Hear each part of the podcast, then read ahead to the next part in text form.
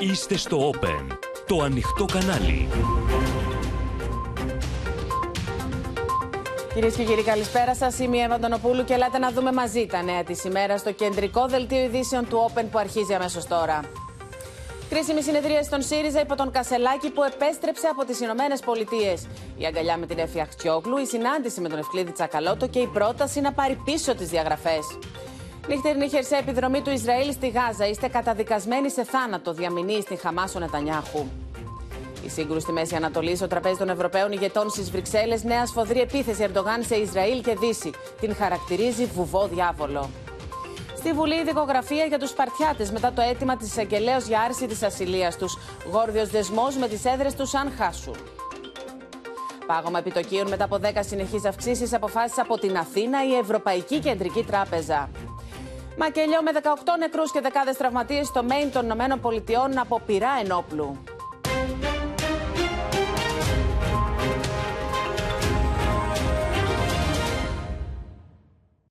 Ραγδαίες είναι κυρίες και κύριοι εξελίξεις στον ΣΥΡΙΖΑ εν μέσω σενάριων διάσπασης, ενώ σε πρόσφατη δημοσκόπηση αποτυπώνεται πτώση. Λίγο πριν αρχίσει η συνεδρίαση του εκτελεστικού γραφείου του κόμματος, ο Στέφανος Κασελάκης συναντήθηκε με τον Ευκλήδη Τσακαλώτο, με τον επικεφαλής της Ομπρέλας, να του ζητά να πάρει πίσω τις παραγγελίες διαγραφής φίλης Κουρλέτη και Βίτσα, κάτι που ζητά και η Έφη Αχτσιόγλου. Ο Στέφανος Κασελάκης πριν από λίγο ζήτησε πειθαρχίας εμφανίσεις των στελεχών και τους κάλεσε να εκφράζουν τις διαφωνίες τους στα όργανα. Πριν από λίγο ολοκληρώθηκε η συνεδρία του εκτελεστικού γραφείου. Να δούμε πρώτα το ρεπορτάζ και αμέσως μετά σύνδεση με την Κουμουδούρ και το Χρήστο Τσιγούρη. Για να αναζητήσουν ένα σημείο ισορροπίας στο παραπέντε, λίγο πριν τη συνεδρίαση του εκτελεστικού γραφείου, συναντήθηκαν Στέφανος Κασελάκης και Ευκλήδης Τσακαλώτος στην Κουμουνδούρου. Στο επίκεντρο, οι διαγραφές και η δημόσια εικόνα ρήξης. Θέλω πειθαρχία στις εμφανίσεις σας και όποιος τέλεχος θέλει κάτι να πει, έχει το ελεύθερο να το πει στα όργανα του κόμματος. Ο Ευκλήδης Τσακαλώτο ζήτησε από τον πρόεδρο του ΣΥΡΙΖΑ να πάρει πίσω τις διαγραφές των τεσσάρων στελεχών, αφήνοντας ωστόσο ανοιχτό το θέμα της παραμονής του στο κόμμα. Του εξήγησα όμως ότι για το μέλλον του ΣΥΡΙΖΑ και τα σχέδια που έχει ο ίδιος, τα σχέδια που έχω εγώ και άλλοι, δεν μπορούν να γίνουν ε, σε καλό κλίμα όσο υπάρχουν ε, οι απειλές για διαγραφές. Νομίζω ότι όταν θα λυθεί αυτό θα είμαστε σε πολύ καλύτερη θέση να συζητήσουμε και το μέλλον του ΣΥΡΙΖΑ και πώς θα, ε, πόσο πιθανόν ή μη πιθανόν είναι η ενότητα. Είναι προϋπόθεση για να μείνετε... Δεν έφερα τέτοιο θέμα. Η συνάντηση των δύο ανδρών έγινε με φόντο μια νέα κόντρα που ξέσπασε χθες ανάμεσα σε τσακαλό το Πολάκι με αφορμή όσα είπε ο πρώην Υπουργός Οικονομικών στην πρώτη του τηλεοπτική συνέντευξη μετά τις εσωκομματικές εκλογές. Αν θέλεις την ενότητα, δεν λειτουργείς έτσι. Αν θέλεις την ενότητα, συζητάει η πολιτική γραμματεία εξοντοτικά για να μπορείς να βρεις την ενότητα. Εγώ αυτή τη στιγμή δεν βλέπω από την άλλη μεριά ότι έχουν τη διάθεση για την ενότητα. Όταν βάζεις τον κύριο Πολάκη ως συντονιστή των ΕΠΕΚΕ, δεν δίνει σήμα. Γιατί ο κύριος Πολάκης είναι ο πιο επιθετικός. Αυτός ήταν που έλεγε ότι υπονομεύαμε τον Τσίπρα. Ευκλήδη με προκάλες πολύ, αλλά δεν θα σου απαντήσω. Μην ανησυχείς και μην μπερδεύεσαι. Δεν υπάρχουν αδιέξοδα. Θα τα πούμε στα όργανα. Αίσθηση προκάλεσε η παρέμβαση του Θανάση Καρτερού, στενού συνεργάτη του Αλέξη Τσίπρα, ο οποίος με ένα αιχμηρό άρθρο του στην Αυγή κάνει λόγο για δημόσια ακράτεια γελιοποίησης. Η αριστερά, οι αξίες, η κοινωνία, η συλλογικότητα, η συντροφικότητα έχουν μουλιάσει σε κύματα γελιότητας. Στην τηλεόραση, στα social, στα ραδιόφωνα κάνει πάρτι. Ένας γελιοποιείται, εκατό κολλάνε. Την ίδια ώρα, χθεσινή δημοσκόπηση εμφανίζει το ΣΥΡΙΖΑ να έχει χάσει πέντε μονάδες από την εκλογική δύναμη που είχε στις τελευταίες εκλογές στην πρόθεση ψήφου και να βρίσκεται μόλις μία μονάδα μπροστά από το Πασόκ. Ο ΣΥΡΙΖΑ είναι σε μια φάση μετά από εσωκομματικές εκλογές, με την αναστάτωση που υπάρχει με τα θέματα τα εσωκομματικά στη συνέχεια. Ε, παρόλο που γίνεται αντιπολίτευση αλλά δεν γίνεται στο, στο, στο, στο επίπεδο και στις δυνατότητες που έχει ο κόμμα είναι φυσιολογικό να υπάρξει μια, μια, μια πτώση. Στην ίδια δημοσκόπηση, όσοι σήμερα δηλώνουν ότι θα ψηφίσουν ΣΥΡΙΖΑ, σε ποσοστό 77,7% θεωρούν ότι ο Στέφανος Κασελάκης οδηγεί το κόμμα στη σωστή κατεύθυνση. Είναι προφανές ότι μέσα σε μια περίοδο κρίσης οι πολίτες και κυρίως ο κόσμος που σκέφτεται να ψηφίσει η ΣΥΡΙΖΑ ή συμμετείχε σε αυτή τη διαδικασία την εσωκομματική για την ανάδειξη Προέδρου, εμπιστεύεται τον Στέφανο Κασελάκη. Σε αυτό το κλίμα συνεδριάζει τώρα το εκτελεστικό γραφείο, όπου για πρώτη φορά θα βρεθούν στο ίδιο τραπέζι ο Στέφανος Κασελάκης με τη βασική εσωκομματική του αντίπαλο, Έφη Τσιόγλου. Σύνδεση με την Κουμουδούρου. Βλέπουμε ήδη τον Χρήστο Τσιγουρή. Ολοκληρώθηκε λοιπόν η συνεδρίαση του εκτελεστικού γραφείου. Και να δούμε καταρχήν, Χρήστο, ποιο ήταν το κλίμα. Στελέχοι του ΣΥΡΙΖΑ που συμμετείχαν σε αυτή τη συνεδρίαση μιλούν για ένα πολύ καλό κλίμα. Αποφεύγουν να κάνουν υπεραισιόδοξες εκτιμήσεις περί απεμπλοκής, ωστόσο σημειώνουν πως το κλίμα ήταν καλό και διαφορετικό από το αναμενόμενο με βάση τα όσα έχουν προηγηθεί. Βεβαίως πρέπει να πούμε ε, ότι ο κύριος Κασελάκης ε, φαίνεται να έχει έρθει κάπως διαφορετικά από τις ΗΠΑ. Να έχει βάλει το μαχαίρι στο θικάρι και μετά από εκείνη την πολύ εχμηρή ανάρτηση προαναγγελίας διαγραφών, σήμερα προχώρησε και σε πολιτικές αλλά και σε συμβολικές κινήσεις στο πεδίο των συμβολισμών. Πρώτα κάλεσε τον Ευκλήδη Τσακαλώτο. Ήταν συνάντηση με πρωτοβουλία Κασελάκη. Συζήτησαν για τα προβλήματα που υπάρχουν, τον άκουσε, άκουσε και την προτροπή Τσακαλώτου να πάρει πίσω ή να παγώσει τη διαδικασία διαγραφών, καθώς αυτή εμποδίζει τη συνεννόηση. Του είπε θα το σκεφτεί. Επίσης, όταν συνεδρίασε το εκτελεστικό γραφείο, πήρε αγκαλιά την Εφιακτσόγλου σαν σύντροφη στο ίδιο κόμμα και ε, ξεκίνησε η συνεδρίαση που όπως είπαμε ήταν σε καλό κλίμα. Πολιτικά τώρα επιχείρησε ευθύς εξ αρχής και στη συνάντηση με τον κύριο Τσακαλώτο και στο εκτελεστικό γραφείο όπως πληροφορούμαστε να θέσει το πλαίσιο του διαλόγου από εδώ και πέρα. Ζήτησε δηλαδή όσοι θέλουν να διατυπώνουν απόψεις, διαφωνίες πολιτικών θεμάτων να τις θέτουν εντός οργάνων.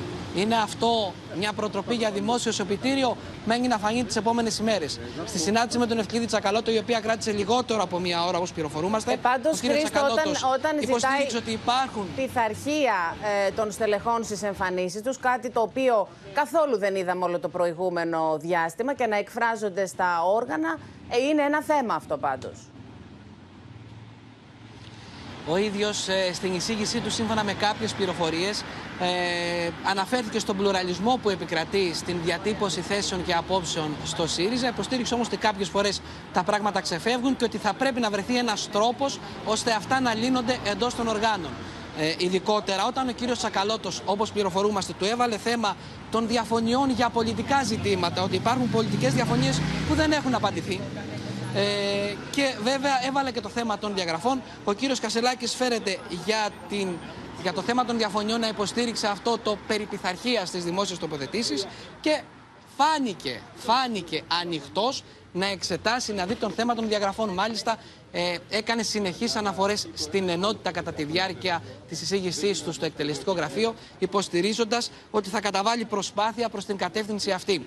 Σημαίνει αυτό ότι θα παγώσει η διαδικασία παραπομπής στην Επιτροπή Ιδεοντολογίας εν ώψη της επικείμενης συνεδρίας της Κεντρικής Επιτροπής. Αυτό θα είναι όμως. πολύ νωρίς να το πούμε. Ε, θα είναι και μια ήττα του. Μια πρώτη πολιτική ήττα. Ένας με έντονο συμβολισμό του Στέφανου Κασελάκη, αν πάρει πίσω αυτό το θέμα των διαγραφών. Ή μια διαχείριση μιας πολύ δύσκολης συγκυρίας, αν με επιτρέπεις, Εύα, γιατί πρόσωπο που συμμετείχε στη συνεδρία του εκτελεστικού γραφείου μου επιβεβαίωσε λίγο νωρίτερα ότι όντως ο κύριος Κασελάκης έχει πλήρη επίγνωση της δυσκολίας που έχουν αυτές οι στιγμές για την ενότητα του ΣΥΡΙΖΑ και για τη φυγή προς τα μπρος με αντιπολίτευση στη Νέα Δημοκρατία και όχι ο ένας έναντι του άλλου εντός του ΣΥΡΙΖΑ. Συνεπώς νομίζω ότι αυτή τη στιγμή αναζητείται σημείο ισορροπίας και μένει να δούμε αν θα βρεθεί στις ναι. υπόλοιπες ημέρες που είναι μπροστά μας και κυρίως αν θα συνεδριάσουν τα όργανα. Ο κύριος Κασελάκης ζήτησε να διατυπώνονται οι διαφωνίες αλλά εντός των οργάνων.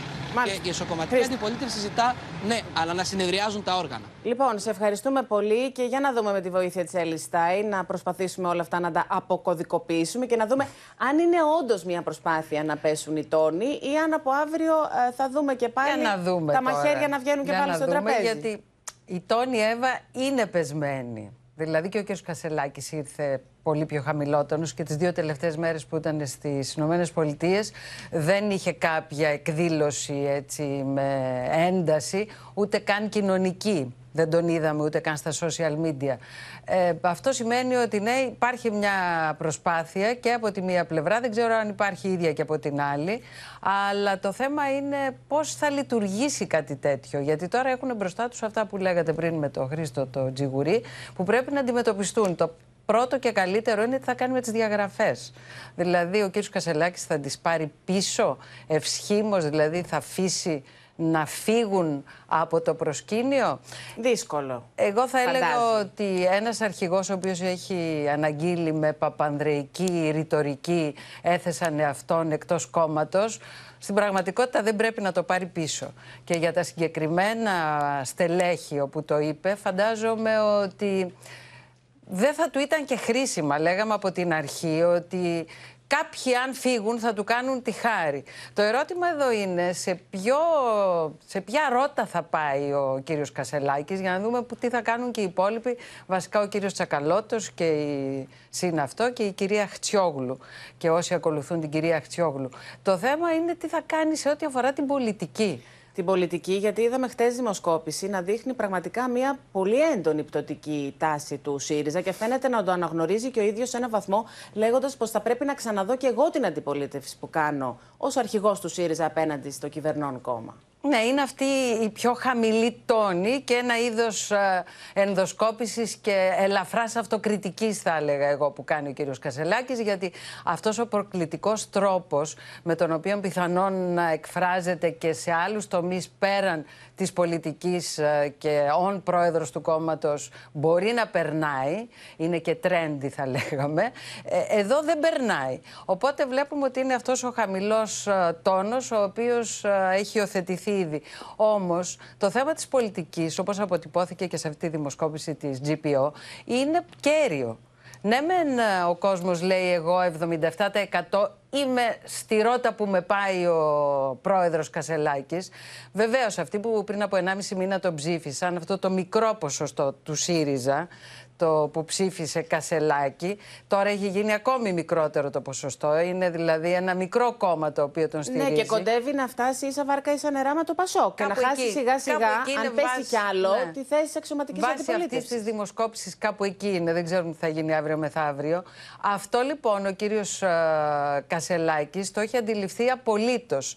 Από εκεί και μετά τα θέματα της πολιτικής του διάστασης δεν έχουν γίνει κατανοητά από τον κόσμο. Γιατί είδαμε το ερώτημα Πού θεωρείτε ότι σας πάει δηλαδή, σας πάει αριστερά, δεξιά, κεντρώα, πού σας πάει; Είναι μια πανσπερμία απόψεων και εδώ είναι το μέγα ζήτημα. Πρέπει να οριστικοποιηθούν οι θέσεις και αυτό πρέπει να το κάνει ο πρόεδρος και μετά να κάθονται και στα όργανα να τα συζητάνε με τα υπόλοιπα στελέχη για να δούνε με ποιους θα πάνε, ποιους θα αφήσουν και τέλος πάντων κυρίως σε επίπεδο κοινωνίας να δείξουν τι πολιτικός φορέας είναι. Αυτό είναι το ζητούμενο, κατά τη δικιά μου τη γνώμη.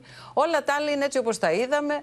Προκλήσεις τύπου reality, ε, προσωπικές επιθέσεις εναντίον του Προέδρου και, κα, και κατά τα λοιπά πολιτική μάλλον ναι. απούσα προς το απούσα παρόν. Απούσα και πάντως κλείνοντας να πω πως οι ψηφοφόροι που ψήφισαν τον Στέφανο Κασελάκη για ανανέωση του κόμματος σίγουρα δεν περίμεναν ότι περίπου ένα μήνα μετά το κόμμα θα είναι σε αυτήν την δημοσκοπική πτωτική πορεία. Περίμεναν αναγέννηση, κάτι το οποίο τουλάχιστον μέχρι αυτή τη στιγμή που μιλάμε ναι. δεν φαίνεται. Περιμένουμε φυσικά να δούμε και τις ναι, υπόλοιπες Ζαλισμένοι είναι όσοι ψήφισαν. Είναι βέβαιο αυτό. Εδώ είμαστε ζαλισμένοι εμείς. Ε, σε ζάλι βρίσκονται οι ψηφοφόροι και ο παδί του ΣΥΡΙΖΑ. Το βέβαιο είναι ότι είπανε δεν θέλουμε τίποτα από τα προπάρχοντα, θέλουμε τον καινούριο. Και με τον καινούριο ζαλίστηκαν ακόμη παραπάνω. Μένει να λοιπόν, ξεζαλιστούμε όλοι μαζί. Θα, είμαστε, θα το παρακολουθούμε παρέα. Έλλη σε ευχαριστώ πολύ. Τώρα αλλάζουμε θέμα. Πρόβα της χερσαίας επιχείρησης έκαναν τη νύχτα οι ένοπλες δυνάμεις του Ισραήλ με στοχευμένη εισβολή στη λωρίδα της Γάζας. Η Χαμά απειλεί πω ο στρατό του Ισραήλ θα ιτηθεί κατά κράτο αν εισβάλλει μαζικά στον Παλαιστινιακό θύλακα, ενώ είχαν προηγηθεί και οι πολεμικέ απειλέ Νετανιάχου πω όλα τα μέλη τη Χαμά είναι καταδικασμένα σε θάνατο. Το σφυροκόπημα τη Γάζα από το Ισραήλ συνεχίζεται, με τι υγειονομικέ αρχέ να καταγγέλουν δεκάδε νεκρού. Τραγική μορφή ο δημοσιογράφο του Αλζαζίρα που μαθαίνει στον αέρα πω είναι νεκρή η γυναίκα του, τα δύο παιδιά του και ο γονό του. כל אנשי החמאס הם בני מוות. מעל האדמה, מתחת לאדמה, בתוך עזה, מחוץ לעזה. Ισραηλινά άρματα μάχη και δυνάμει του πεζικού εισβάλλουν στη λωρίδα τη Γάζα. Ακολουθούν αλλεπάλληλε εκρήξει και λίγο αργότερα τα τάγκ επιστρέφουν σε Ισραηλινό έδαφο. Στο βίντεο που έδωσαν στη δημοσιότητα οι ένοπλε δυνάμει του Ισραήλ. Suddenly, uh, we could hear huge uh, explosion coming from the uh, Israeli artillery stationing across the borderline with Gaza. Ο Ισραηλινό στρατό ανακοίνωσε πω αυτή η στοχευμένη επιδρομή ήταν μέρο τη προετοιμασία για τη χερσαία επιχείρηση με στόχο την εξόντωση τη Χαμά. Νωρίτερα, ο Πρωθυπουργό Νετανιάχου έστελνε σαφέ μήνυμα προ την Ισλαμική οργάνωση. כבר חיסלנו אלפי מחבלים, וזאת רק ההתחלה. במקביל אנחנו נערכים לכניסה קרקעית. אני לא אפרט מתי, איך, כמה. ο Ισραηλινός στρατός ανακοίνωσε πως κατά τη διάρκεια της νύχτας χτυπήθηκαν 250 στόχοι της Χαμάς και ότι σκοτώθηκε ο διοικητής της Ισλαμικής οργάνωσης στη Χαν Ιουνί, Χασάν Αλαμπτουλάχ. Ο υπαρχηγός της Χαμάς εκτόξευσε απειλές προς την Ισραηλινή ηγεσία. Οι μάχες δεν έχουν ξεκινήσει ακόμη. Η δική μας μάχη είναι και μάχη της Χεσμολάχ. Αν το Ισραήλ εισβάλλει μαζικά στη Γάζα, θα ιτηθεί κατά κράτος. Η τραγωδία για τους Παλαιστίνιους θα μετατραπεί σε χαρά. התמרון הוא רק שלב אחד במהלך ארוך טווח וחברתיים שיארכו שנים. המערכה תיכנס בקרוב לשלבים נוספים ובעוצמות גדולות יותר. Οι νοσοκομιακέ αρχέ στη Γάζα ανακοίνωσαν πω τουλάχιστον 40 άνθρωποι σκοτώθηκαν και άλλοι 100 τραυματίστηκαν τι τελευταίε ώρε. Όμως, στην Ουάσιγκτον, ο πρόεδρος Βάιντεν αμφισβήτησε τους αριθμούς των νεκρών στη Γάζα που δίνουν οι ελεγχόμενες από τη Χαμάς νοσοκομιακές πηγές. Μέχρι στιγμής, αναφέρουν πως έχουν σκοτωθεί τουλάχιστον 7.000 άνθρωποι ανάμεσα τους 2.913 παιδιά.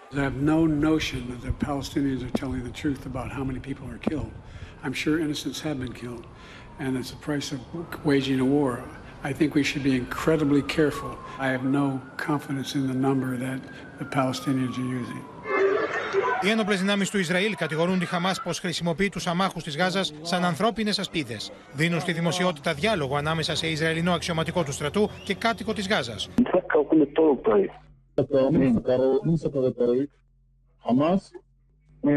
بوجه الناس مش حد يطلع ما عاد الناس بيطلعوا بوجهوهم يعني كيف بت- بتلاقي ناس هم يطلقوا نار هم يطلقوا نار على الناس اللي بدهم ينزلوا ايوه ايوه ايوه Το δράμα των αμάχων αποτυπώνεται στο θρήνο αυτού του πατέρα. Είναι ο ανταποκριτής του δικτύου Αλτζαζίρα, ο οποίος έμαθε πως ανάμεσα στα θύματα των βομβαρδισμών βρίσκεται η σύζυγός του, τα δυο τους παιδιά και ο εγγονός του. Από τις 7 Οκτωβρίου μετέδιδε καθημερινά ρεπορτάζ για την ανθρωπιστική κρίση στη Γάζα. Of course, we are in a big calamity right now, a big tragedy. Especially it's perpetrated against women and children. Η Χαμάς απαντάει με μπαράζ ρουκετών προς το κεντρικό και νότιο Ισραήλ. Στην πόλη Ρισόν Λεζιόν τουλάχιστον 6 κάτοικοι τραυματίστηκαν όταν έπεσαν ρουκέτες σε πολυκατοικία. Υπάρχει μεγάλη κινητοποίηση. Βρισκόμαστε στην περιοχή Ρίσον Λέζιον που απέχει περίπου 10 χιλιόμετρα από το Τελαβίβ. Βλέπετε στο σημείο και πυροσβεστικοί διασώστες, ασθενοφόρα μετά από εκτόξευση ρουκετών στο κέντρο του Ισραήλ. Μιλάμε για μια μαζική εκτόξευση ρουκετών. Ήχησαν οι σιρήνες στο κεντρικό Ισραήλ. There was a rocket attack from the from Gaza Strip from Hamas, and the rocket uh, fell on the building. The rocket hit uh, two apartments and ruined them uh, in the building in front of us. Ρουκέτες εκτοξεύονται και στο βόρειο Ισραήλ από τη Χεσμολά στο Λίβανο. Ο Ισραηλινός στρατός έπληξε στόχους της φιλοϊρανικής οργάνωσης ως αντίπεινα στην εκτόξευση πυράβλου προς τα Ισραηλινά εδάφη. Εκπρόσωπος του στρατού κατηγόρησε ευθέω το Ιράν πως επιδιώκει να κλιμακώσει τη σύγκρουση. הפרוקסי, כפי שהם מכונים על ידי איראן, פועלים מעיראק, תימן ולבנון. ההנחיות רג- מגיעות רק ממקום אחד, מאיראן. Και έχουμε συνδεθεί κυρίες και κύριοι με όλα τα σημεία ενδιαφέροντος. Βλέπουμε τους απεσταλμένους του Open στο Ισραήλ, Σωτήρη Δανέζη στην Ασντότ και στην Άσκελον η Αδαμαντία Αλιόλιου. Βλέπουμε στις Βρυξέλλες τη Μαρία Ρόνι και τη Σοφία Φασουλάκη, καθώς αυτή την ώρα είναι σε εξέλιξη η Σύνοδος Κορυφής των 27, προκειμένου να βρουν κοινό τόπο για την κρίση στην Μέση Ανατολή. Βλέπουμε στο Ερεβάν το Θανάση Ευγερινό και στην Κωνσταντινούπολη τη Μαρία Ζαχαράκη. Και Σωτήρη, να ξεκινήσουμε από σένα, διότι υπάρχει ένα ερώτημα σήμερα μετά την χθεσινή ε, εισβολή του Ισραήλ στην ε, Γάζα, μια δι- μη- πιο μικρής έκτασης, αν ήταν πρόβα της διευρυμένης χερσαίας επιχείρησης ή αν πρόκειται για αντιπερισπασμό του Ισραήλ. Ναι, ο Ισραηλινός στρατός λέει ξεκάθαρα ότι αυτό που βλέπουμε είναι θα λέγε κανείς, η προετοιμασία του πεδίου της μάχης, δηλαδή προπαρασκευαστικές επιχειρήσεις για την ε, μεγάλη εισβολή που θα πραγματοποιήσει ο κύριος Όγκος των Ισραηλινών δυνάμεων τις επόμενες μέρες ή εβδομάδες στην ε, χερσαία επιχείρηση. Από την άλλη, οι στρατιωτικοί αναλυτές εκτιμούν ότι δεν μπορεί να αποκλειστεί αυτό που βλέπουμε να είναι ένας αντιπερισπασμός και η οδός που θα χρησιμοποιήσουν τα Ισραηλινά άρματα μάχης και οι μηχανοκίνητες ε, μονάδες του Ισραηλινού στρατού να είναι εντελώς διαφορετική. Σε κάθε περίπτωση βλέπουμε εικόνες από την μεγαλύτερη χερσαία επιχείρηση που έχει γίνει από την αρχή της κρίσης μέχρι σήμερα. Είναι εικόνες αποκαλυπτικές για το πώς δρά ο Ισραηλινό ε, στρατός και γίνονται την ώρα που κορυφώνονται οι διαβουλεύσεις ε, για τους ε, ομήρους και βέβαια καταστρώνονται και τα τελικά σχέδια βάσει των οποίων θα δράσουν οι επίλεκτες μονάδες του Ισραηλινού στρατού που θα αποτελέσουν την αιχμή του δόρατος σε μια ε, νέα κλιμάκωση της επιχείρησης, σε μια νέα επιχείρηση με χερσαίες ε, δυνάμεις. Τώρα, ο Ισραηλινός ε, ε στρατηγός, ο οποίος υπήρξε ε, επικεφαλής του κλάδου πληροφοριών του στρατού, μίλησε σήμερα στο ε, ραδιόφωνο του στρατού, ο Άμος Γιαλντίν, και ξεκαθάρισε δύο πράγματα. Το ένα είναι ότι ε, δεν δέχονται πιέσεις από την Αμερικανική πλευρά για καθυστέρηση της επιχείρησης. Το άλλο ότι ο στόχος παραμένει ο ίδιος, είναι ξεκάθαρος, είναι η εξουδετέρωση της μαχητικότητας, της ικανότητας να πλήξει στρατιωτικά η Χαμάς στο Ισραήλ. Όσο δε για τους Αμερικανούς, είπε ότι οι λόγοι στην πραγματικότητα της καθυστέρησης είναι δύο. Ο ένας είναι οι διαπραγματεύσεις οι οποίες γίνονται για την απελευθέρωση τουλάχιστον των παιδιών που κρατούνται όμοιροι από τη Χαμάς. Υπάρχει ένα βρέφος 9 μηνών, αρκετά παιδιά έως και 30 κάτω των 14 ετών. Οι διαπραγματεύσεις λοιπόν φαίνεται ότι εστιάζονται στην απελευθέρωση αυτών των παιδιών και βέβαια από την άλλη είναι η συμφωνία στην οποία έχουν έρθει με την, οι Ισραηλινοί με την Αμερικανική πλευρά να περιμένουν κάποιες μέρες ώστε να τοποθετηθεί στη θέση της και να ενεργοποιηθεί μια αντιπυραυλική ομπρέλα, τα συστήματα ε, αεράμινα τα οποία μεταφέρουν οι Αμερικανοί στις χώρες του κόλπου και σε διάφορα σημεία όπου διαθέτουν ε, βάσεις, στρατόπεδα και προσωπικό. Σωτήρη Δανέζη, σε ευχαριστούμε πολύ. Τώρα, μία από τις μεγαλύτερες προκλήσεις, όπως επισημαίνουν και οι αναλυτές που έχει να αντιμετωπίσει ο στρατός του Ισραήλ στην χερσαία επιχείρηση, είναι τα ναρκοθετημένα τούνελ της Χαμάς. Καθώς εκεί μέσα, εκτός από τον πολύ βαρύ οπλισμό των τρομοκρατών, είναι και οι όμοιροι που κρατούνται εδώ και 19 ημέρες. Οι εικόνες που έρχονται συνεχώς στο φως από τα υπόγεια τούνελ σοκάρουν.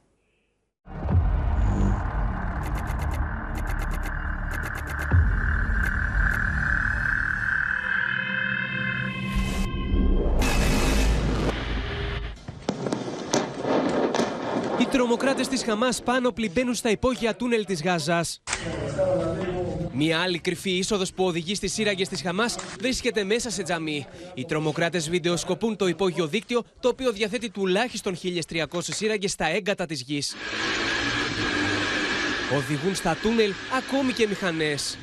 Μέσα στα λαγούμια της Γάζας, οι τρομοκράτες κρύβουν ένα ολόκληρο οπλοστάσιο με εκατοντάδες ρουκέτες και βαρύ οπλισμό.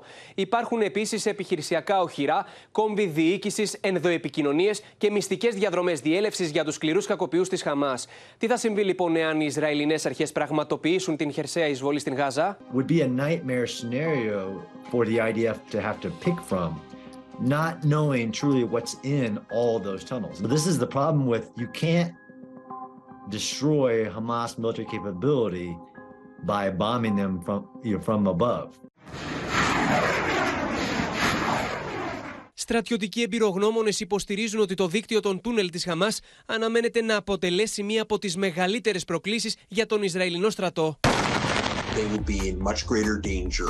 Ambushes, booby traps, explosive devices of every kind. They're going to have to be going in uh, through someone else's carefully constructed, uh, essentially trap. It sounds like a nightmare. It is. It's a truly excruciating kind of warfare in every conceivable sense. Σύμφωνα με Ισραηλινά μέσα ενημέρωσης, κατά την χερσαία εισβολή στα λαγούμια της Γάζας θα επιστρατευτούν ρομπότ, σκυλιά, βόμβες καταστροφής και ειδικές ενόπλες δυνάμεις. Εκεί όμως βρίσκονται και οι Ισραηλινοί όμοιροι που άρπαξαν οι τρομοκράτες την 7η Οκτωβρίου. I think there are two reasons you're seeing a slight delay in the Israeli ground incursion. The first is concern over the hostages. The second is the tunnels. None of those are feasible options if there are non combatants. As we know, the hostages will be down there, civilians will be down there, and a single enemy fighter can cause so much havoc and how much damage. Οι περισσότερες από αυτές τις σύραγγες έχουν μόνο 2 μέτρα ύψος και 2 μέτρα πλάτος. Οι Ισραηλινές αρχές προσπαθούν να χαρτογραφήσουν τα τυφλά σημεία των σειράγκων, αλλά και όλα τα σενάρια που ενδεχομένως θα κληθούν να αντιμετωπίσουν. Πάμε και στην Αδαμαντία Λιόλιου, γιατί για δεύτερη μέρα Αδαμαντία είχαμε μαζική εκτόξευση ρουκετών και στο νότιο και στο κεντρικό Ισραήλ.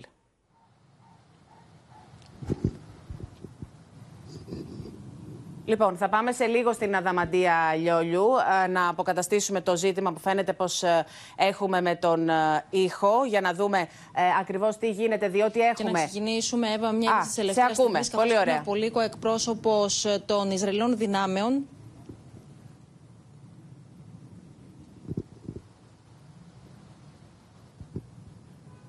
Ναι, ναι.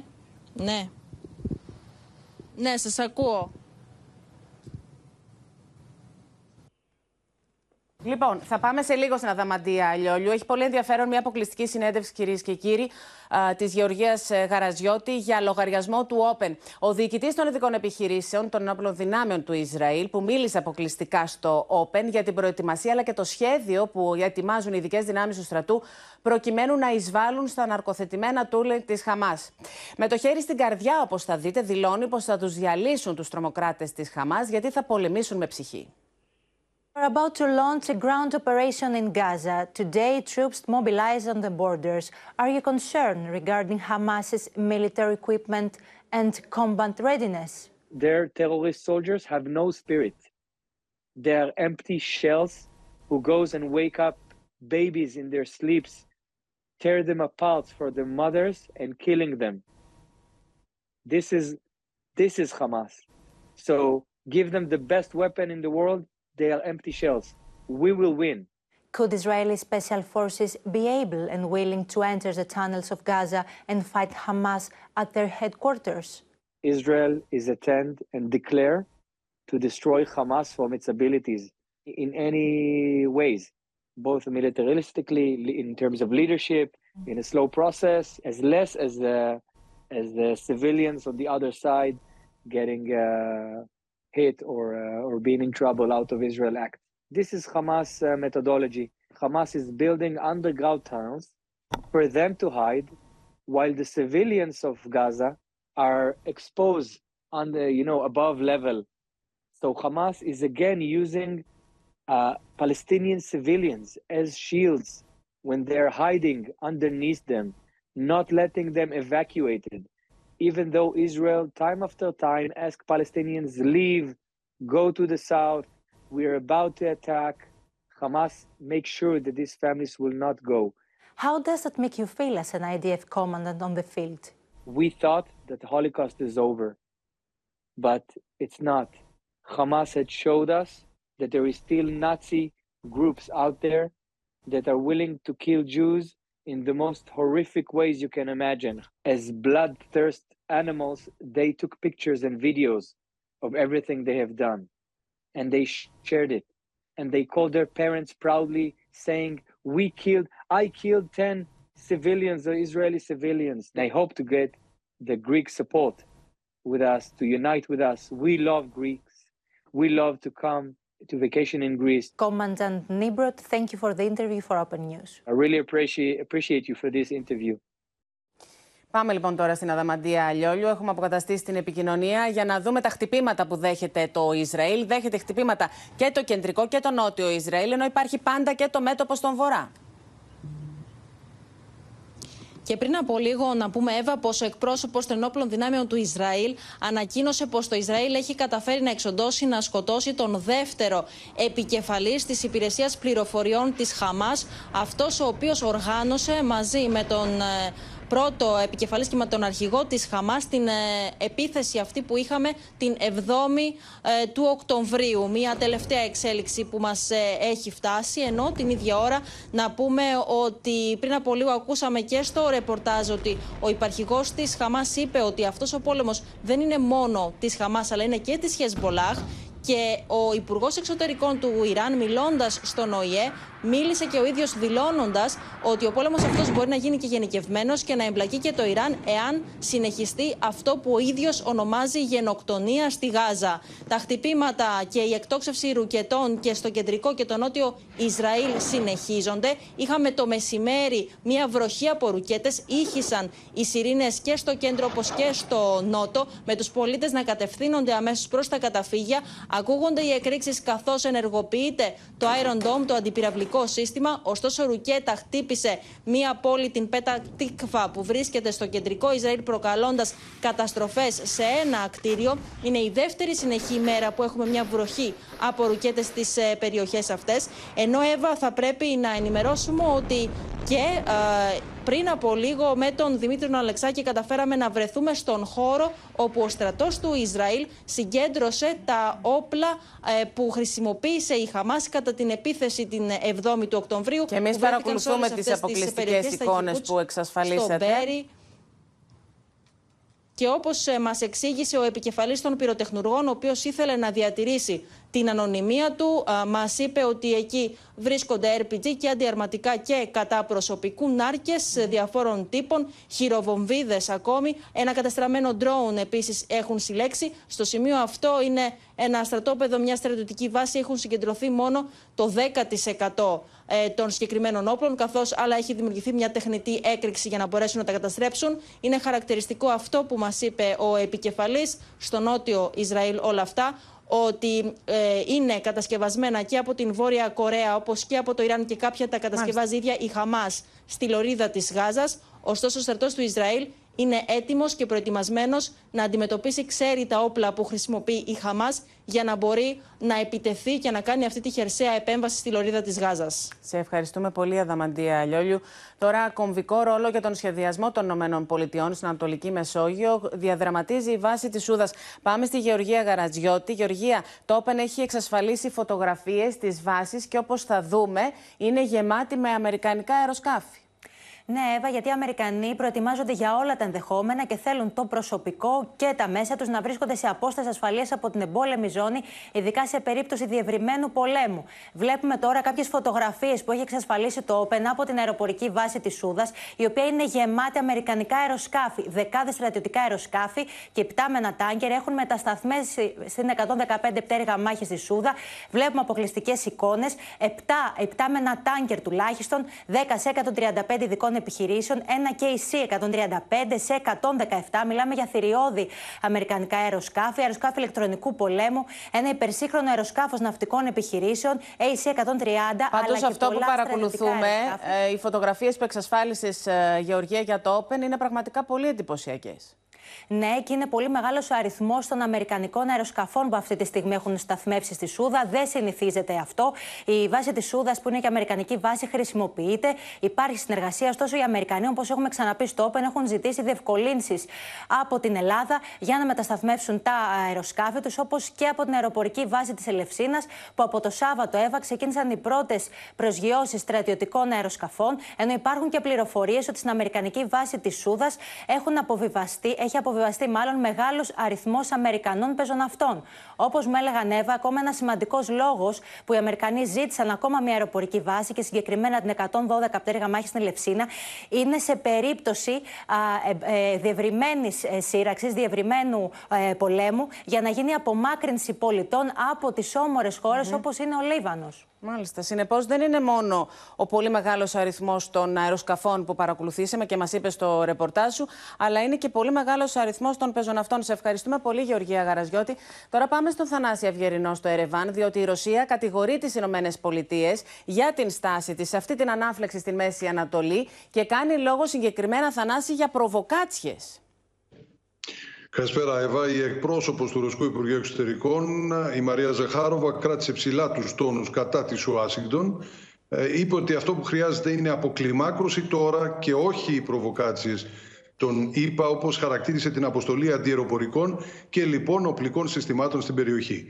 Την ίδια στιγμή ανακοινώθηκε ότι ο ηγέτης των Παλαιστινίων, ο Μαχμούτ Αμπάς, σύντομα θα συναντηθεί με τον Βλαντίμιρ Πούτιν στην ε, Μόσχα. Επιβεβαιώθηκε ότι οι εκπρόσωποι της Χαμάς ε, είναι ήδη στη Μόσχα και είχαν συνομιλίες για την απελευθέρωση ομήρων και την ε, αναζήτηση διεξόδων από την κρίση. Η Μόσχα ανησυχεί μεταξύ άλλων και για τους χίλιους πολίτες Ρωσίας και πρώην ε, Σοβιετικής Ένωσης που έχουν ζητήσει βοήθεια και θέλουν να απομακρυνθούν από τη Γάζα. Όλα αυτά σε συνέχεια των πυρών κατά των Ηνωμένων Πολιτειών καθώς οι Ρώσοι διπλωμάτες χαρακτηρίζουν το ψήφισμα που είχε καταθέσει η Ουάσιγκτον και καταψηφίστηκε, μάλλον για την ακρίβεια ασκήθηκε βέτο από τη Μόσχα και το Πεκίνο, ε, ως πράσινο φως για κλιμάκωση και άδεια για χερσαία επιχείρηση στη Γάζα. Σπάνια συμβαίνει τέτοιο συντονισμός Μόσχας και Πεκίνου, δείχνει πολλά. Κατά την Μόσχα, οι Ηνωμένες Πολιτείες αγνόησαν όλες τις τροπολογίες και το βασικότερο δεν ζητούν κατάπαυση πυρός ναι. τώρα. Από την άποψη αυτή δεν είναι τυχαίο ότι η Χαμάς... Στην ουσία λέει, λέει η Ρωσία πως ε, οι Ηνωμένες Πολιτείες ρίχνουν ε, λάδι στη φωτιά της ανάφλεξης. Έτσι ακριβώς. Και η Χαμάς με τη σειρά της ευχαριστεί τη Ρωσία και την Κίνα γιατί όπως ανακοίνωσε η οργάνωση οι Ηνωμένες Πολιτείες στηρίζουν το κατοχικό καθεστώς, είναι η φράση που χρησιμοποιεί για το Ισραήλ το Κρεμλίνο τέλος, και αυτό έχει τη σημασία του, νομίζω θα βρούμε μπροστά μας όλη αυτή την ιστορία, έστειλε ένα μήνυμα θρησκευτικής συμφιλίωσης με τον Πούτιν να συνομιλεί με τους θρησκευτικούς ηγέτες της Ρωσίας. Συλληπίθηκε τα θύματα της τρομοκρατίας ο Ρώσος πρόεδρος, αλλά είπε την ίδια στιγμή ότι η Ρωσία έχει υποστεί πολλά από την τρομοκρατία και γνωρίζει και δεν πρέπει να πληρώνουν αθώητα εγκλήματα άλλων. Ο Ρώσος πρόεδρος χαρακτήρισε τεχνητή τη σύγκρουση μεταξύ θρησκειών, είπε ότι προωθείται από την υποκριτική Δύση ε, καθώς την ίδια στιγμή έχουμε βεβήλωση Ισλαμικών ιερών αλλά και διώξεις χριστιανών και Ορθοδόξων ανέφερε το παράδειγμα της Ουκρανίας όπου εκεί απαγορεύεται η Ουκρανική Εκκλησία. Ευχαριστούμε πολύ τον Θανάση Αυγερινό. Τώρα νέα σκληρή επίθεση κατά του Ισραήλ και των Ηνωμένων Πολιτειών εξαπέλυσε ο Τούρκος Πρόεδρος λίγες ώρες μετά τη δήλωσή του για την Χαμάς που προκάλεσε την οργισμένη αντίδραση του Ισραήλ. Ο Ταγί Περτογάν ζήτησε από την Ευρωπαϊκή Ένωση κατάπαυση του πυρός την ώρα που οι 27 στις Βρυξέλλες αυτήν την ώρα επιχειρούν να βρουν κοινό τόπο στην κρίση στη Μέση Ανατολή. Ο πρόεδρος της Αιγύπτου, Αλσίση, από τη μεριά του, ζητά κατάπαυση του πυρός προκειμένου να σταματήσει η αιματοχυσία. Μία ημέρα μετά τη σοκαριστική δήλωσή του ότι η Χαμάς δεν είναι τρομοκρατική οργάνωση, αλλά απελευθερωτικό κίνημα, ο Ερντογάν ξαναχτύπησε. Burada bizim prensibimiz bellidir. Haksızlık karşısında susan dilsiz şeytandır. Ο ισχυρό ηγέτη τη Τουρκία, κάνοντα επίκληση στο συνέστημα, βρήκε την ευκαιρία να επιτεθεί για άλλη μια φορά κατά τη Ευρωπαϊκή Ένωση. Avrupa Birliği Komisyonu dün çıkmış henüz ateşkes çağrısı yapamayız diyor. Daha ne kadar insan ölmesi lazım? Ne kadar çocuk ölmesi lazım? Sizin hesabınız ne? Neye göre yapıyorsunuz bunu? Ya bunu bir açıklayın. Bilelim ateşkes ne zaman yapılır, ne zaman yapılmaz. Σε μια τόσο κρίσιμη καμπή, οι ηγέτες της Ευρωπαϊκής Ένωσης καλούνται να εμφανιστούν ενωμένοι στην ανάγκη για τερματισμό της κρίσης αλλά και στο άνοιγμα ανθρωπιστικών διαδρόμων. Το Ευρωπαϊκό Συμβούλιο διεξάγεται σε μια εξαιρετικά κρίσιμη συγκυρία για τις ε, εξελίξεις στην ε, ευρύτερη ε, Μέση Ανατολή. Αποδίδουμε πάρα πολύ μεγάλη σημασία στην ανθρωπιστική κρίση η οποία σήμερα έχει εκδηλωθεί στη λωρίδα της Γάζας. Και γι' αυτό και θεωρώ απολύτως επιβεβαιωμένο να ανοίξουν ανθρωπιστικοί διάδρομοι και εφόσον αυτό είναι απαραίτητο να υπάρξει και μια ανθρωπιστική παύση. We are providing crucial humanitarian aid to the civilian people. In Gaza, we're working very hard with the member states to manage migration. Es ist ganz wichtig, dass wir jetzt alles dafür tun, dass zum Beispiel die Geiseln freigelassen werden können, dass humanitäre Hilfe ο Αμπτέλ Φατάχ Ελσίση θέλει να εμφανιστεί ως ήρεμη δύναμη σε αυτή την κρίσιμη περίοδο. أوهام القوة اوعى أو انتبه إن أوهام القوة تدفعك إنك تاخد قرار وتعمل إجراء تقول بعد كده إن أنا يعني ما كنتش دارس كويس كنت مدفوع بغضبي مدفوع Παράλληλα, ο Βλαντιμίρ Πούτιν, του οποίου η χώρα εξακολουθεί να βρίσκεται σε πολεμική σύραξη, εξέφρασε την ανησυχία ότι η ένταση κινδυνεύει να εξαπλωθεί και πέρα από τα σύνορα τη Μέση Ανατολή. втянуть в конфликт как можно больше других стран и народов, используя их в своих корыстных интересах. Запустить настоящую волну хаоса, взаимной ненависти не только на Ближнем Востоке, но и далеко за его пределами. Для этого в том числе пытаются играть на национальных и религиозных чувствах миллионов людей. Την ίδια στιγμή σε τέλμα βρίσκεται και το Συμβούλιο Ασφαλείας που δεν κατάφερε χθε να υιοθετήσει ψήφισμα για την κατάπαυση του πυρός έστω και για ανθρωπιστικούς λόγους. The Russian draft echoing the UN Secretary General, humanitarian organizations and the Arab League called for an immediate ceasefire. The US draft for humanitarian pauses. With neither of them succeeding, the elected members of the Security Council are vowing to try yet again with their own version. Το κλίμα εξακολουθεί να παραμένει βαρύ ανάμεσα στο Ισραήλ και τα Ηνωμένα Έθνη, ειδικά μετά την ανταλλαγή έντονου διαλόγου μεταξύ του Αντώνιο Γκουντέρες και του Έλλη Κοέν. Υπό δρακόντια μέτρα ασφαλείας διεξάγεται στις Βρυξέλλες η Σύνοδος Κορυφής. Πάμε στην Μαρία Αρώνη. Και Μαρία, για μία ακόμα φορά βρίσκουμε την Ευρωπαϊκή Ένωση διχασμένη. Αυτή τη στιγμή οι Ευρωπαίοι ηγέτες συζητούν για το μεσανατολικό ζήτημα. Είναι ένα θέμα που παραδοσιακά διχάζει τις χώρες της Ευρωπαϊκής Ένωσης και ακόμα περισσότερο σήμερα. Οι Ευρωπαίοι ηγέτες που τάσσονται ξεκάθαρα στο πλευρό του Ισραήλ και αναγνωρίζουν το δικαίωμά τους στην αυτοάμυνα σύμφωνα με το διεθνές δίκαιο, ψάχνουν τώρα να βρουν τις σωστές διατυπώσεις, κυρίως σε ό,τι αφορά την ανθρωπιστική κατάσταση στη λωρίδα της Γάζας που επιδεινώνεται μέρα με την ημέρα. Σύμφωνα με ένα σχέδιο συμπερασμάτων που έχουμε στα χέρια μας, οι Ευρωπαίοι ηγέτες αναμένεται να ζητήσουν το άνοιγμα ανθρωπιστικών διαδρόμων για να μπορεί να περνά απρόσκοπτα και με ασφάλεια η βοήθεια μέσα στη λωρίδα της Γάζας και ζητούν επίσης ε, να υπάρξουν παύσεις, δηλαδή διαλύματα των εχθροπραξιών για να μπορεί να περνάει η βοήθεια να φτάνει στον άμαχο πληθυσμό. Και η λέξη παύση ή παύτης έχει ιδιαίτερη σημασία για κάποιες χώρες όπως η Γερμανία, η Αυστρία και η Τσεχία που παραδοσιακά υπερασπίζονται το Ισραήλ. Η Γερμανία, για παράδειγμα, θεωρεί ότι η λέξη παύτη στον ενικό θέτει υπό αμφισβήτηση το δικαίωμα του Ισραήλ στην αυτοάμυνα. Όπως σε όποια διατύπωση πάντως και να καταλήξουν οι Ευρωπαίοι ηγέτες, το βέβαιο είναι ότι δεν θα περιλαμβάνουν στην κοινή θέση τους στο αίτημα του ΟΗΕ για κατάπαυση του πυρός, αν και υπήρχαν ηγέτες σήμερα το μεσημέρι που λοιπόν. τάχθηκαν υπέρ, όπως της Ισπανίας, υπέρ της ε, κατάπαυσης του πυρός για ανθρωπιστικούς Για να δούμε. Σε ευχαριστούμε πολύ. Πάμε και στη Σοφία Φασουλάκη για να δούμε ποια ζητήματα, Σοφία, θα θέσει ο Έλληνας Πρωθυπουργός. Ε, υπάρχει ένα τετράπτυχο έβα των θέσεων, των ελληνικών θέσεων πάνω στο Μεσανατολικό, το οποίο έτσι αναμένεται να παρουσιάσει ο Πρωθυπουργός στου Ευρωπαίους ομολόγους του. Όμως τις θέσεις αυτές αναμένεται να τις μεταφέρει σε λίγη ώρα σε τηλεφωνική επικοινωνία που θα έχει στον πρόεδρο της Παλαιστινιακής Αρχής, τον ε, κύριο Αμπάς, διακρίνοντας για μία ακόμα φορά τη Χαμάς από τον Παλαιστινιακό λαό. Και λέγοντας ότι η Χαμάς είναι τρομοκρατική οργάνωση η οποία δεν εκφράζει τους Παλαιστινίους. Όσον αφορά τη θέση της Ελλάδας, Εύα, η πρώτη και κυριότερη είναι ότι στηρίζει το δικαίωμα του Ισραήλ στην αυτοάμυνα πάντοτε σύμφωνα με το διεθνές και το ανθρωπιστικό δίκαιο.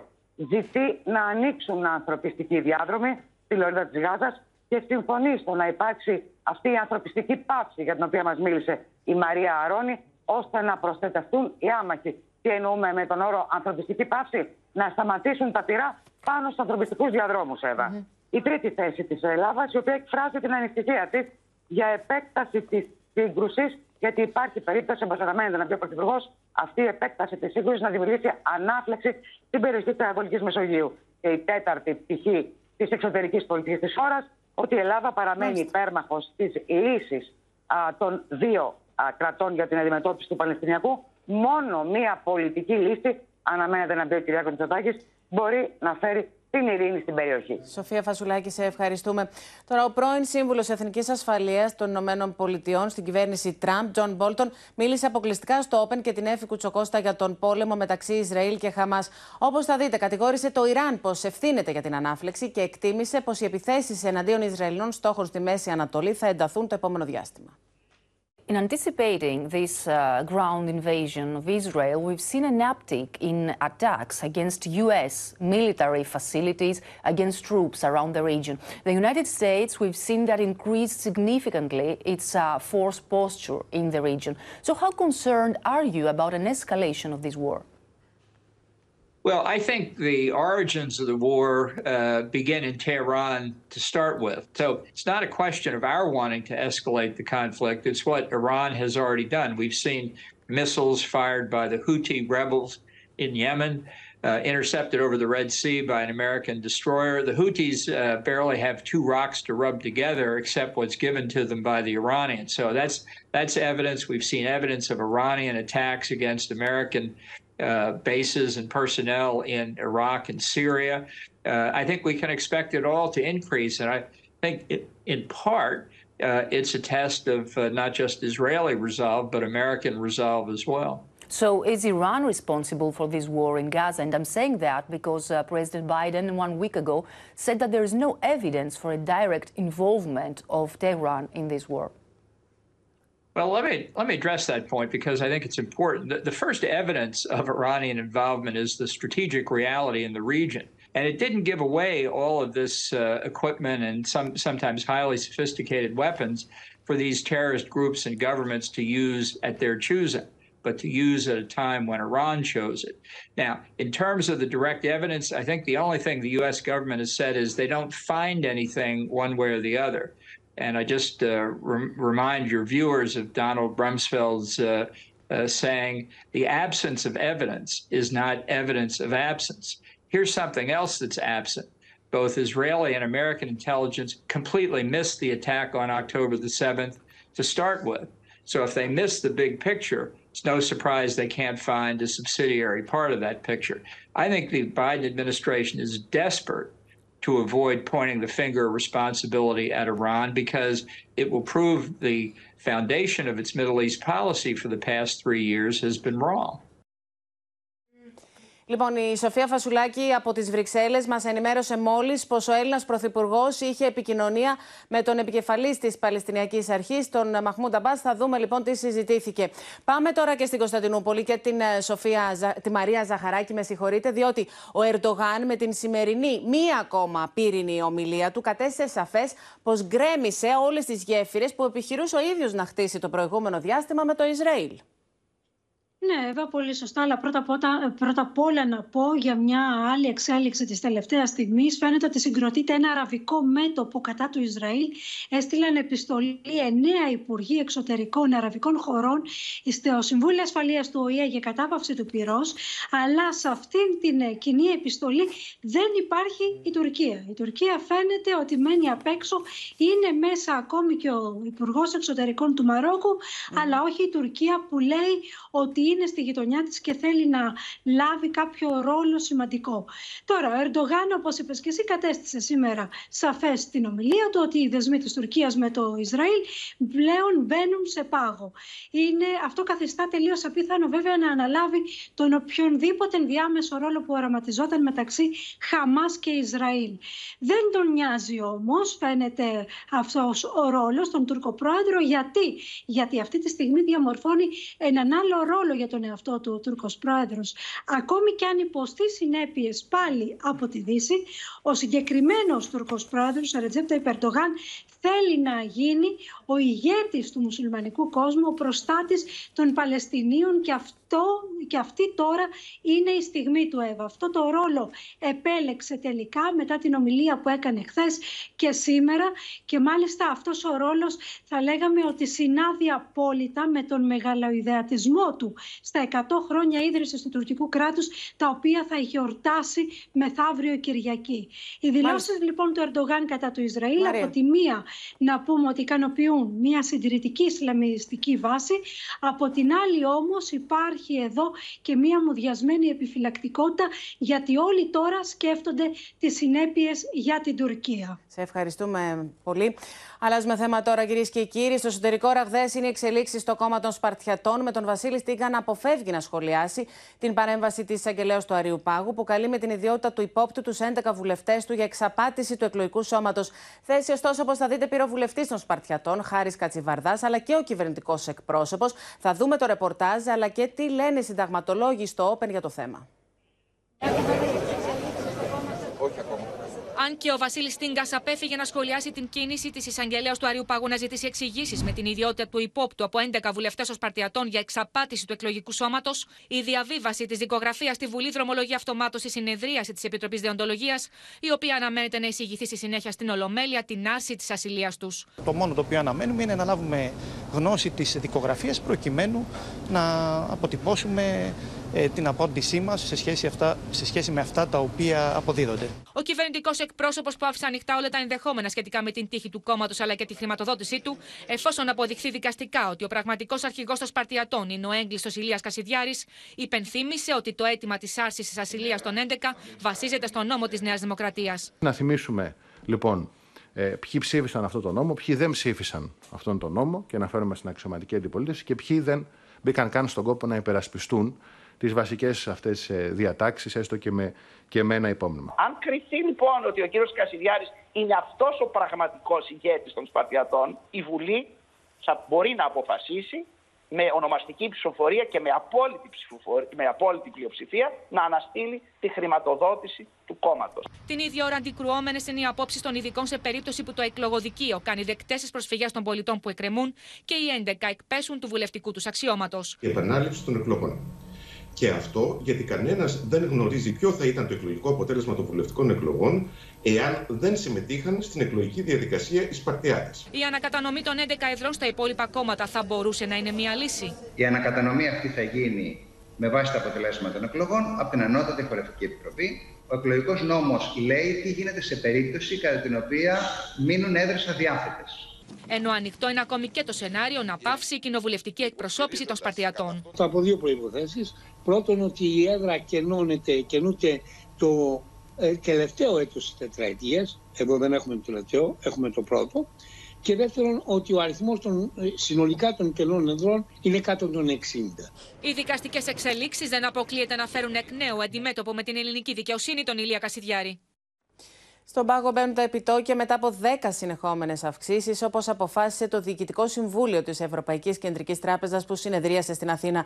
Η Κριστίν Λαγκάρντ μίλησε με πολύ θερμά λόγια για την πορεία της ελληνικής οικονομίας, ενώ ο Πρωθυπουργός χαιρέτησε από τις Βρυξέλλες αυτά τα θετικά μηνύματα. Φρένο στο σερί της αύξησης των επιτοκίων έβαλε από την Αθήνα, όπου και συνεδρίασε για πρώτη φορά μετά από 15 χρόνια η Ευρωπαϊκή Κεντρική Τράπεζα. The Governing Council today decided to keep the three key ECB interest rates unchanged. The incoming information has broadly confirmed our previous assessment of the medium-term inflation outlook.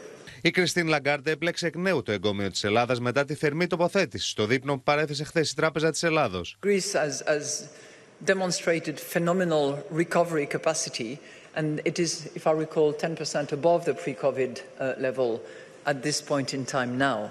So I don't know what is normal or abnormal, but I have to say that it's a stellar performance. Την πορεία της οικονομίας επικαλέστηκε και ο Πρωθυπουργός Κυριάκος Μητσοτάκης από τις Βρυξέλλες. Είχα την ευκαιρία να μιλήσω στους Ευρωπαίους Κεντρικούς Τραπεζίες και να παρουσιάσω την πολύ σημαντική πρόοδο την οποία έχει επιτελέσει η Ελλάδα όλα αυτά τα χρόνια. Να μιλήσω για την επενδυτική βαθμίδα την οποία κατακτήσαμε και για το γεγονός ότι από όλους αναγνωρίζεται αυτή η τεράστια προσπάθεια της χώρας να ξεφύγει από τα δύσκολα χρόνια και να γίνει πια ένας πρωταθλητής στην ευρωπαϊκή ανάπτυξη. Τις θετικές προοπτικές της ελληνικής οικονομίας παρά τις διεθνείς αναταράξεις, υπογράμμισε ο Υπουργός Εθνικής Οικονομίας και Οικονομικών σε ομιλία του στο συνέδριο του Economist. Παρά το, θα μου επιτρέψετε να πω, πρωτογενές πλεόνασμα κρίσεων που έχουμε να διαχειριστούμε, ε, έχουμε μια οικονομία η οποία αποδεικνύεται παραπάνω από ανθεκτική. Για το θετικό momentum της ελληνικής οικονομίας που μπορεί να προσελκύσει επενδυτές από το εξωτερικό, μίλησε και ο επικεφαλής του Ευρωπαϊκού Μηχανισμού Σταθερότητας,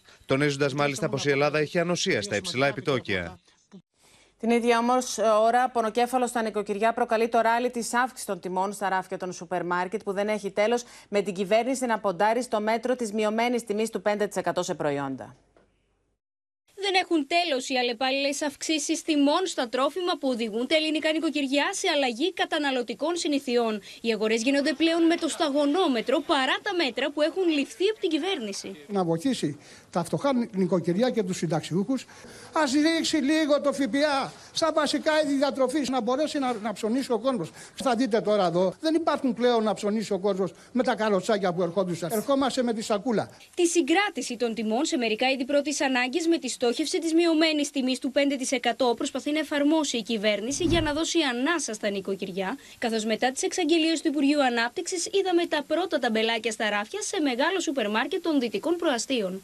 Ψωνίζουμε πολύ λιγότερα και οι τιμές ακόμα είναι δυσβάσταχτες. Ε, η ακρίβεια έχει φτάσει στα ύψη, τα σούπερ μάρκετ έχουν γίνει μπουτίκ.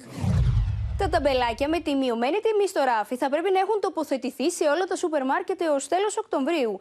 Ήδη το μείον 5% θα έχουν 233 βασικά προϊόντα σε 21 βασικές κατηγορίες.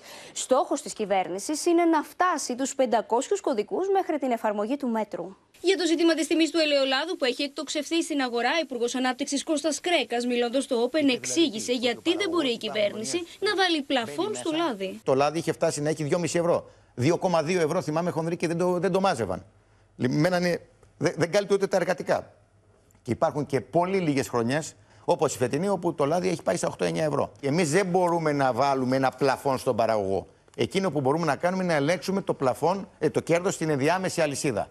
Και εκεί θα το κάνουμε. Σύμφωνα με το Υπουργείο Ανάπτυξης, οι έλεγχοι συνεχίζονται και έχουν επιβληθεί πρόστιμα πάνω από 5,5 εκατομμύρια ευρώ με περισσότερους από 15.000 ελέγχους στην επικράτεια. Με αιχμές κατά της δικαιοσύνης για την διερεύνηση του σκανδάλου των υποκλοπών, τοποθετήθηκε στην Επιτροπή LIBE ο πρόεδρος της Αρχής Διασφάλισης Απορρήτου των Επικοινωνιών. Ο Χρήστος Ράμμος δήλωσε πως μετά από 18 μήνες η δικαιοσύνη, αντί να αποδώσει ευθύνες σε βάρος των υπευθύνων, καλεί μόνο τα μέλη της ΑΔΑΕ να καταθέσουν ως ύποπτοι για διαρροή στοιχείων κρατικών εγγράφων.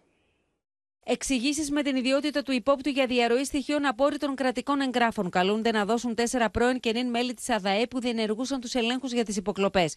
Δύο ημέρες μετά την απόφαση της εισαγγελίας του Αρίου Πάγου να αφαιρέσει τη δικογραφία για το σκάνδαλο των παρακολουθήσεων από τους εισαγγελείς πρωτοδικών για να ερευνηθεί από το Ανώτατο Δικαστήριο, τα μέλη της ΑΔΑΕ από ελεγκτές της υπόθεσης των υποκλοπών έγιναν ελεγχόμενοι. The prosecution of two dear and excellent collaborators in the board was a big shock for me. It is worth of attention and remarkable that great justice that has not up to up until now, after 18 months, done anything. It, I, I, I mean, I has not charged anyone of the responsible for the spyware use. The same justice rushes to prosecute two members of the other side body who just did their duty. Ο πρόεδρος της Αρχής Χρήστος Ράμος, μιλώντας στην Επιτροπή Πολιτικών Ελευθεριών του Ευρωπαϊκού Κοινοβουλίου, εξέφρασε την πεποίθησή του ότι η δικαιοσύνη θα διαψευστεί σύντομα.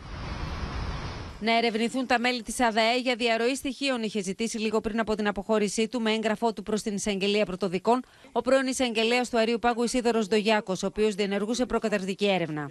Εμείς δεν κάνουμε κάποιο σχόλιο για τις ε, υποθέσεις οι οποίες βρίσκονται εν ενεργεία στη δικαιοσύνη μέσα σε αυτή τη διαδικασία έχει τον ανεξάρτητο ρόλο της, τον επιτελεί και από εκεί και πέρα, όταν υπάρχει κάποιο πόρισμα για οτιδήποτε και κάτι επίσημο, εμείς το σχολιάζουμε. Για συγκάλυψη και αυταρχική δίωξη στελεχών της ΑΔΑΕ που ερευνούσαν την υπόθεση των υποκλοπών, κάνουν λόγο βουλευτές της αντιπολίτευσης. Η αυταρχική δίωξη αναδεικνύει την εκδικητικότητα του κ. Μουτσοτάκη και τις αντιθεσμικές μεθοδεύσεις εναντίον των λειτουργών που είχαν την αρμοδιότητα και τόλμησαν να ελέγξουν το σκάνδαλο. Θα πρέπει άμεσα να τεθεί το ζήτημα σε γνώση του Επιτρόπου Δικαιοσύνης. Το σκάνδαλο των παράνομων υποκλοπών παραμένει στο σιρτάρι παρότι βάλλονται συνταγματικά κατοχυρωμένα δικαιώματα. Ο πρόεδρος Ανεξάρτητης Αρχής απειλείται δημόσια από κυβερνητικά στελέχη, ενώ διώκονται μέλη της Αρχής ΑΔΑΕ που επιτελούν το συνταγματικό τους καθήκον. Οι ευθύνες του κυρίου Μητσοτάκη και της κυβέρνησής του είναι κολοσιαίες. Απέναντι σε αυτό το ζευγαρό κλίμα, το Πασό Κίνημα Αλλαγής θα αναλάβει κάθε θεσμική πρωτοβουλία. Τα πρώην και νυν μέλη της ΑΔΑΕ έχουν κληθεί να καταθέσουν με την ιδιότητα του υπόπτου στον πτεσματοδίκη στις 9 Νοεμβρίου. Εκτός συνόρων και πάλι, ανθρωποκυνηγητό έχει εξαπολύσει η αστυνομία στο Μέιν των ΗΠΑ για τον εντοπισμό και τη σύλληψη του ανόπλου που σκόρπισε τον θάνατο με αποτέλεσμα να σκοτωθούν 18 άνθρωποι. We're interrupting your regular programming with breaking news. We're learning details about what officials are calling a mass casualty event playing out in Lewiston, Maine. Είναι λίγο πριν τις 7 το απόγευμα στο Μέιν των Βορειοανατολικών Ηνωμένων Πολιτειών. Ο 40χρονος Ρόμπερτ Κάρτ ανοίγει πυρ αρχικά σε μια αίθουσα bowling και στη συνέχεια σε ένα εστιατόριο μπαρ. Επικρατεί χάος και πανικός.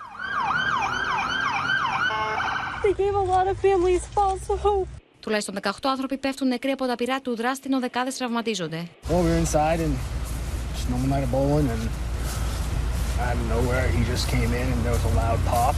were inside and just normal night of bowling and out of nowhere he just came in and there was a loud pop. Στα πλάνα που έχουν δημοσιευθεί, ο Μακελάρης φορώντας ένα καφέ πουλόβερ και σκούρο μπλε στρατιωτικό παντελόνι, διακρίνεται με προτεταμένο ένα ημιαυτόματο όπλο να εισέρχεται σε κέντρο αναψυχής. Το πρόσωπό του διακρίνεται καθαρά. So that's an AR-15 style rifle. It appears he has a telescopic sight mounted on top of it, which he seems to be uh, looking over. Στην αστυνομία χτυπάει κόκκινο συναγερμός. Δεκάδες αστυνομικοί εξαπολύουν ανελαίει το ανθρωποκυνηγητό για τον εντοπισμό και τη σύλληψη του 40χρονου δράστη, ενώ συνιστούν στους κατοίκους να βρουν καταφύγιο. Σε επιφυλακή βρίσκονται τρεις ακόμα γειτονικές πόλεις. Card is considered armed and dangerous. He is a person of interest, however, and that's what we'll uh, label him at uh, moving forward until that changes. If people see him, they should not approach Card or make contact with him in any way. Police are also sharing images of a car associated with the suspect. It has been found in Lisbon, Maine. Σύμφωνα με τις αρχές του Maine, ο Ρόμπερτ Κάρντ είναι εκπαιδευτή στη χρήση πυροβόλων όπλων και μέλος των εφέδρων του στρατού των Ηνωμένων Πολιτειών. Φέρεται νοσηλεύτηκε σε μονάδα ψυχικής υγείας το καλοκαίρι και πήρε εξητήριο μετά από παραμονή δύο εβδομάδων. Αμερικανικά μέσα ενημέρωσης μεταδίδουν ότι ο ίδιος είχε πει πως άκουγε απειλητικές φωνές που του έλεγαν να πυροβολήσει. The last time that a mass shooting had such high such a high death toll was in 2019 in Texas when uh, a gunman opened fire at a supermarket. Την ίδια ώρα η αστυνομία εξετάζει το ενδεχόμενο Μακελάρη να έχει χτυπήσει και σε τρίτη τοποθεσία, ένα κέντρο λυσίδα σούπερ μάρκετ, ενώ παραμένει ακόμη ασύλληπτος. Άρχισαν σήμερα οι τριήμερες εκδηλώσεις στην Θεσσαλονίκη με τον εορτασμό του πολιούχου του Αγίου Δημητρίου, παρουσία της Προέδρου της Δημοκρατίας αλλά και πολιτικών αρχηγών. Αύριο θα πραγματοποιηθεί η μαθητική παρέλαση και το πρωί του Σαββάτου η μεγάλη στρατιωτική. Η Θεσσαλονίκη γιορτάζει με λαμπρότητα τον πολιούχο της με πλήθος κόσμου στον ιερό ναό Αγίου Δημητρίου, παρουσία της Προέδρου της Δημοκρατίας και εκπροσώπων των στρατιωτικών αρχών και της αυτοδιοίκησης. 26 Οκτωβρίου είναι μέρα τιμής και μνήμης όλων εκείνων που με πίστη στις διαχρονικές αξίες του ελληνισμού πολέμησαν και θυσιάστηκαν για την ελευθερία της Μακεδονίας. Τιμούμε και θυμόμαστε τους προγόνους μας που μας δίδαξαν ότι με θάρρος, πίστη και ομοψυχία τίποτα δεν είναι ακατόρθωτο. Ταυτόχρονα συμπληρώνονται 111 χρόνια από την απελευθέρωση της πόλης από τον τουρκικό ζυγό, παρόντες στι εορταστικές εκδηλώσεις και εκπρόσωποι της κυβέρνησης και των κομμάτων. Επέτειος της απελευθέρωσης της Θεσσαλονίκης από τις νικηφόρες λόγχες του ελληνικού στρατού είναι πάντα μια σημαντική μέρα. Η Θεσσαλονίκη είναι πρωτεύουσα, πρωτεύουσα πόλη των Βαλκανίων. Η παρακαταθήκη της ιστορίας Θεσσαλονίκης αλλά και οι αγώνες για την ελευθερία και τη δημοκρατία των Ελλήνων και των Ελληνίδων μας δίνουν έμπνευση, μας δίνουν δύναμη, μας δίνουν γνώση για να αντιμετωπίσουμε τις μεγάλες προκλήσεις και τις αβεβαιότητες του σήμερα. Είναι μια μέρα που πρέπει να αναλογιστούμε τι μπορεί να πετύχει ο ελληνικός λαός ενωμένος όταν αγωνίζεται για υψηλά ιδανικά.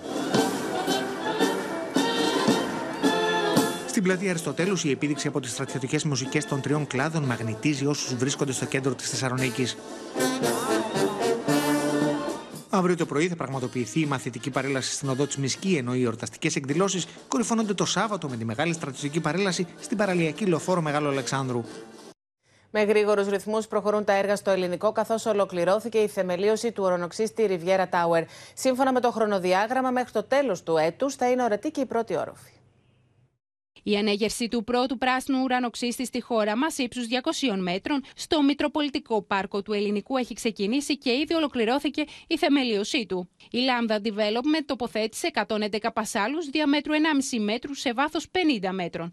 Με το σύστημα θεμελίωσης του Riviera Tower να ακολουθεί τα πρότυπα μελετών και κατασκευών των αντίστοιχων ψηλότερων κτηρίων στον κόσμο. Είναι μια σημαντική μέρα για τη Lambda Development και πιστεύω για όλους μας αφού μετά την ολοκλήρωση του σημαντικού σταδίου της πασανοποίησης προχωράμε στο καθοριστικό βήμα για την ολοκλήρωση της θεμελίωσης του Riviera Tower. Πρόκειται για το μεγαλύτερο κτίριο που έχει κατασκευαστεί ποτέ στην Ελλάδα. Για τη θεμελίωση ακολουθήσαν μια πρωτοποριακή μέθοδος σκυροδέτηση, μοναδικής για τα ελληνικά δεδομένα. Το σκυρόδεμα που απαιτήθηκε έφτασε τα 7.500 κυβικά μέτρα και χρειάστηκαν ταυτόχρονα 8 αντλήσει και περισσότερα από 120 οχήματα μεταφοράς. Ο συνολικός σιδηρός οπλισμός ανήλθε σε 1.760 τόνους. Τεχνική και εργατικό προσωπικό εργάστηκαν σε βάρδιες για περισσότερες από 40 ώρες χωρίς καμία διακοπή. Είμαστε χαρούμενοι που τα καταφέραμε Μέχρι το τέλος του χρόνου, η πρώτη όροφη θα είναι ορατή σε όλους από τη λεωφόρο Ποσειδόνο. Σύμφωνα με το χρονοδιάγραμμα της κατασκευής του Riviera Tower, ακολουθεί η σκυροδέτηση των υπογείων και της πλάκας ταπέδου Ισογείου.